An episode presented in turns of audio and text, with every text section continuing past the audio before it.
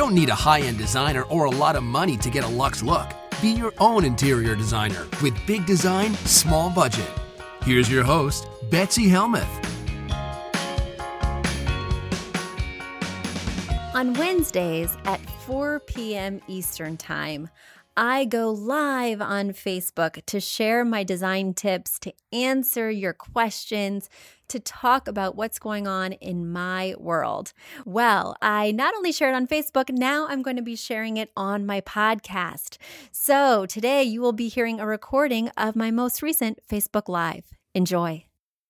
Hello, everybody. Happy Monday. Yes, I know it's not Monday. I know it's Wednesday, but today is my first day back in the office after having two full days of clients and projects and excitement. And so it is Monday. I have so many emails to catch up on. My phones are ringing off the hook, which is why I'm seven minutes late for this awesome Facebook Live.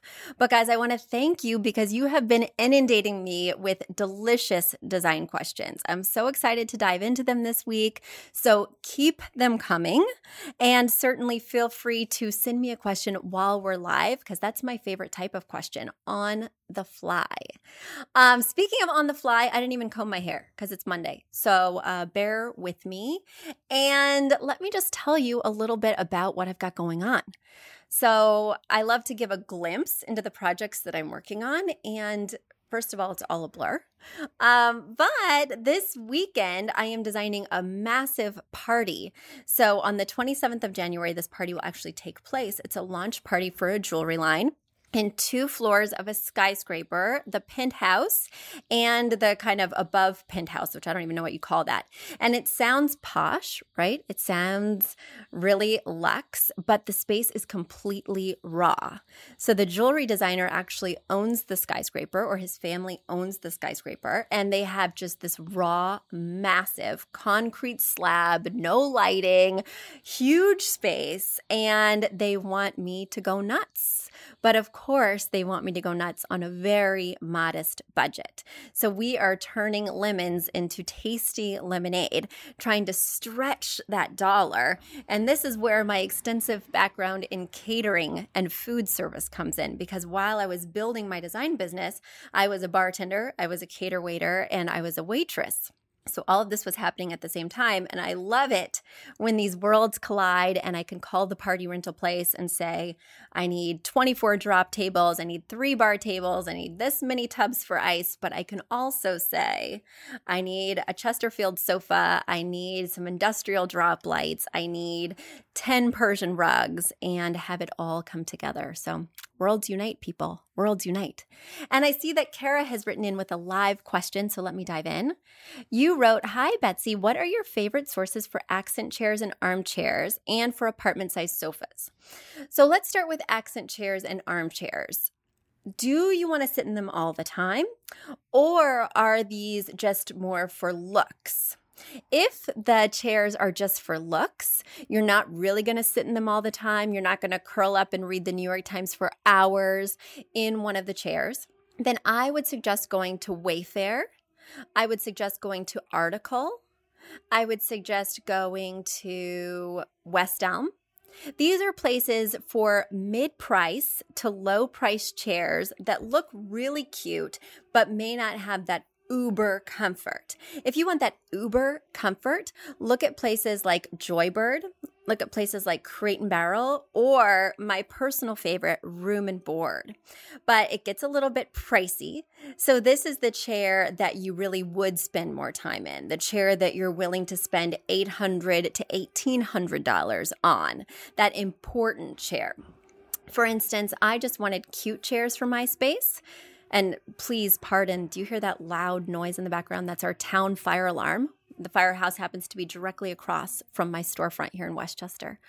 But um, I wanted just a really cute chair for my living room. And I have young children who were going to smear their sticky little fingers on the upholstery.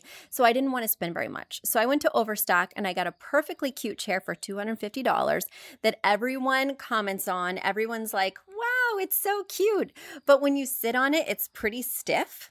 It's very mid century looking and it's just not comfortable, even though I'm happy to have a cocktail or a conversation for 20 minutes, but I would never gravitate towards that chair to say, watch a movie. So the watching a movie chair is the room and board model and the entertaining guests who you enjoy but don't want spending the night is the Wayfair Overstock model. So, Kara, I hope that helped. And like I said, I love your live questions, so keep them coming. And while I anxiously await your next question, I'm going to dig into the mailbag. So, going back to my mailbag here of all the wonderful questions that came in this week, my first question came from Tori, and Tori wrote me, Betsy, do you have a favorite storage unit for a small entryway? We throw our bags and jackets everywhere and we need something by the door, but we don't have much space. So, Tori, yes, I do have some ideas for you. The first thing that I love to do is I love to look at hall trees. So, you may be familiar with a hall tree because they are tall right? It's kind of a pottery barn, more traditional or transitional look. And it can be somewhat casual, like nice for a mud room, but if your living room is formal, you wouldn't want to put this right at the front. But basically, it's tall and it's almost like a wooden locker of sorts that has hooks on the top and then sometimes a bench or shoe cubbies on the bottom. And then your jackets can fall, and typically there's a shelf at the top as well where you can put a basket with mittens or scarves. So it's a long, lean type thing. And if you had this space, I like to give one to each family member. So at a place like Home Decorators or Home Depot or Pottery Barn, you can buy them individually and then they click together. And then each person could have their own little locker or hall tree right? So that can be a nice option if you have a little more space or mom and dad can share one and the kids can share one. So that's another option. But what i love and what I have in my own entryway is something called the Besta unit from IKEA. And it's a modular system of rectangles that can be fitted together to serve your needs. For instance, we're just gonna keep it real today. You know, that's what I do. Uh, I am a dumper right? I will never use a hanger to hang my coat. I will put it on a hook, and that's about as disciplined as I could ever get. So even if I had a coat closet, which I had in my last apartment, I never open the door because I'm not going to use a hanger. I'm going to use a hook. Uh, and then in terms of mail, I'm not going to open it right then. I'm going to dump it in a tray. And in terms of shoes, I would never open the door on a shoe cabinet. I need exposed shelves so I can shove my shoes and go. Like this is as disciplined as I get in this moment of my life. So you want to think about how disciplined are you? If you're quite disciplined, then I love shoe cabinets from Overstock and Wayfair. So if you just Google shoe cabinet when you're on Overstock has my favorites, by the way.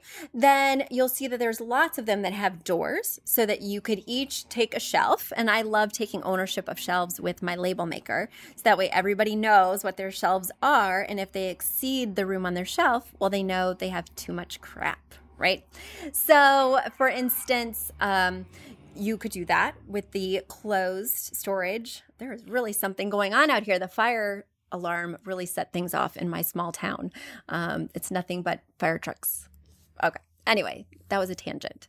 But um, they also have it overstock, and this would be my personal favorite if I were buying something that wasn't fully customizable like the Besta.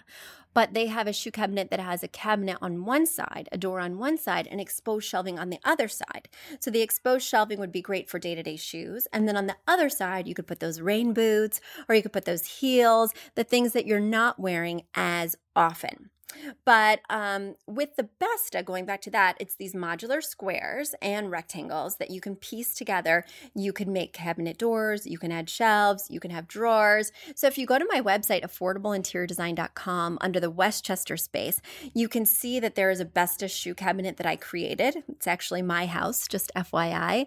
And so I made my own entry moment because my entry is also very small and it's open to the rest of the living room. So I needed something that would really really work for how my family dumps or how I want to train them to organize, right? So there we go.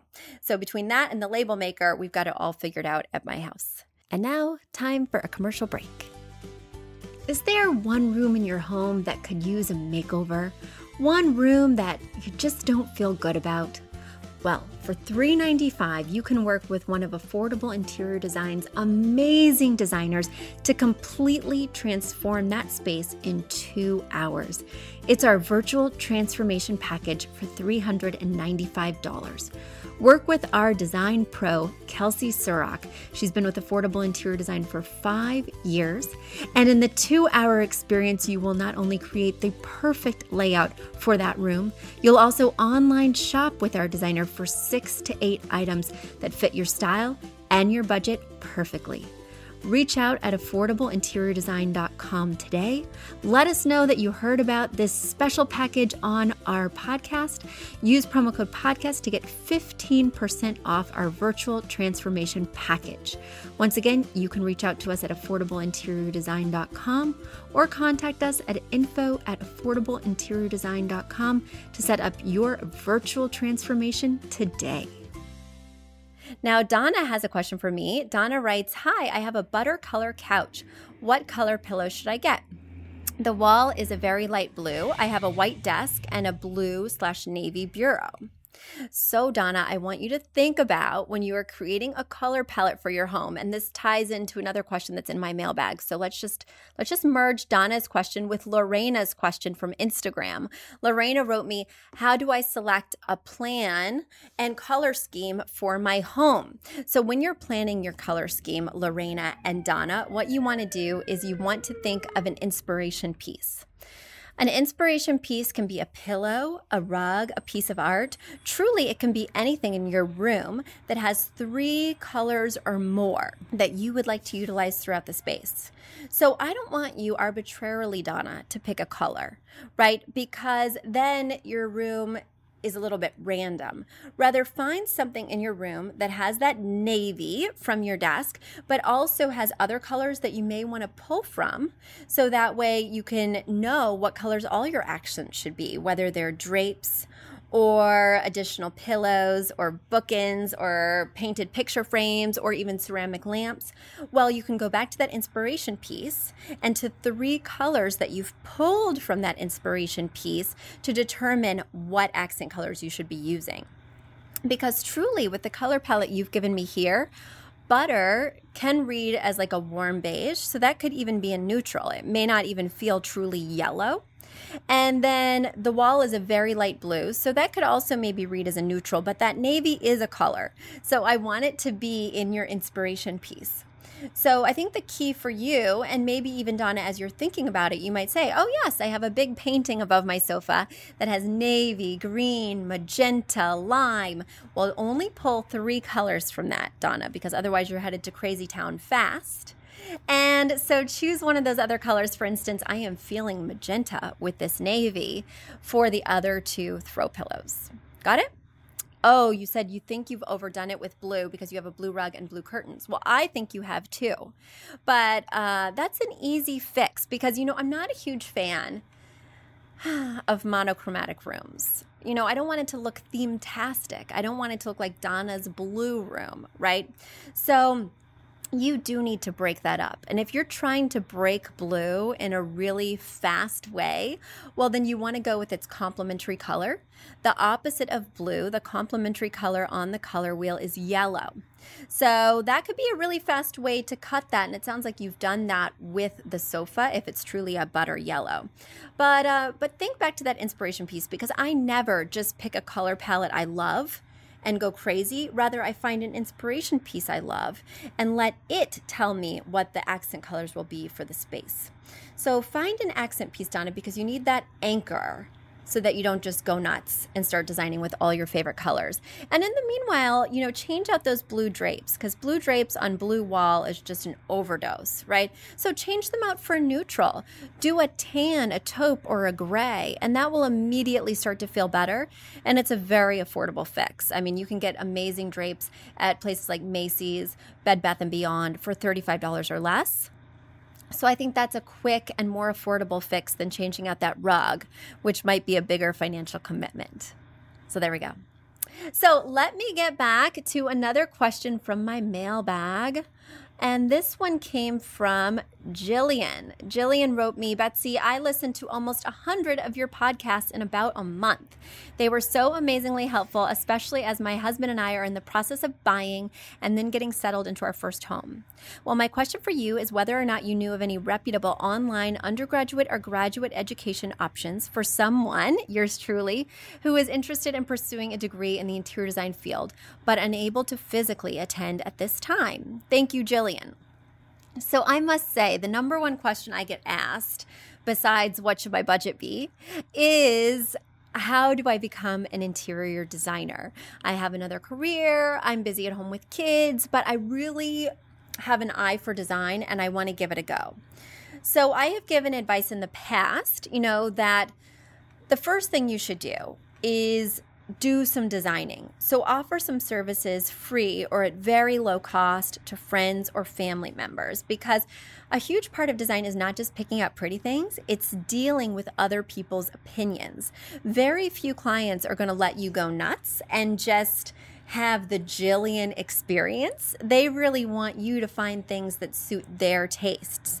So people think design is all about picking out stuff, but it's really all about helping build a client relationship so that you can understand their needs in terms of practicality, but also in terms of style, and then translate that back to them. Because maybe you don't really want to design in your client style. Maybe you just want to do Jillian, and then that does not an interior designer make, right? So that would be my first call is to practice. Practice in your own home, practice with other people, practice working on budgets, practice with like-minded family members or friends who would be the type of client you would be looking for in terms of price range, things like that. Once you've done that a couple of times, then you can say, you know what, I really am interested in this field. I wouldn't dive in headfirst to a program until I'd tried it for a while on my own and seen the realities of what design can be. And once you've done that, then the next thing that you might want to do is I know it's hard to do this, but shadow at a firm or even go into a firm and just say, you know, could I be a fly on the wall for a week or could I intern for you for free? I mean, that's how I got my start. But the next thing is maybe to find those online classes. And unfortunately, I don't have any contacts for you. And in New York, there's lots of good night classes. So the night classes, you would have to go there in person, but they have them at FIT, they have them at Parsons. They're fairly affordable. You could choose your own curriculum rather than having to get all these specific credits to earn a specific degree. You can kind of try as you go. And, you know, in retrospect, I even wish I had done that. Now I really don't have the time because I'm so busy, but also I've done 1500 spaces. So I'm a pro at what I do. But should I want to branch out into fully managing renovations or to tearing down houses and build them up? Well, I just don't have that level of expertise, and I would definitely be going back to school. So, Jillian, I hope that helps and I hope you find your path. Keep me posted if you have struggles along the way as you are working on your free family friend projects. And, guys, thank you so much for listening. It's a pleasure as always. A big thank you to our amazing producer, Katherine Heller, to Aton and the MBCR House Band, and to Affordable Interior Design, the sponsor of this podcast and the premier place to get an amazing look on a budget. Check out affordableinteriordesign.com. If you guys love the show, the very best way to support us is by spreading the word. Tell your friends or write us an awesome review on iTunes. So until next week, guys, thanks so much for joining us, and I'll talk to you soon. Bye.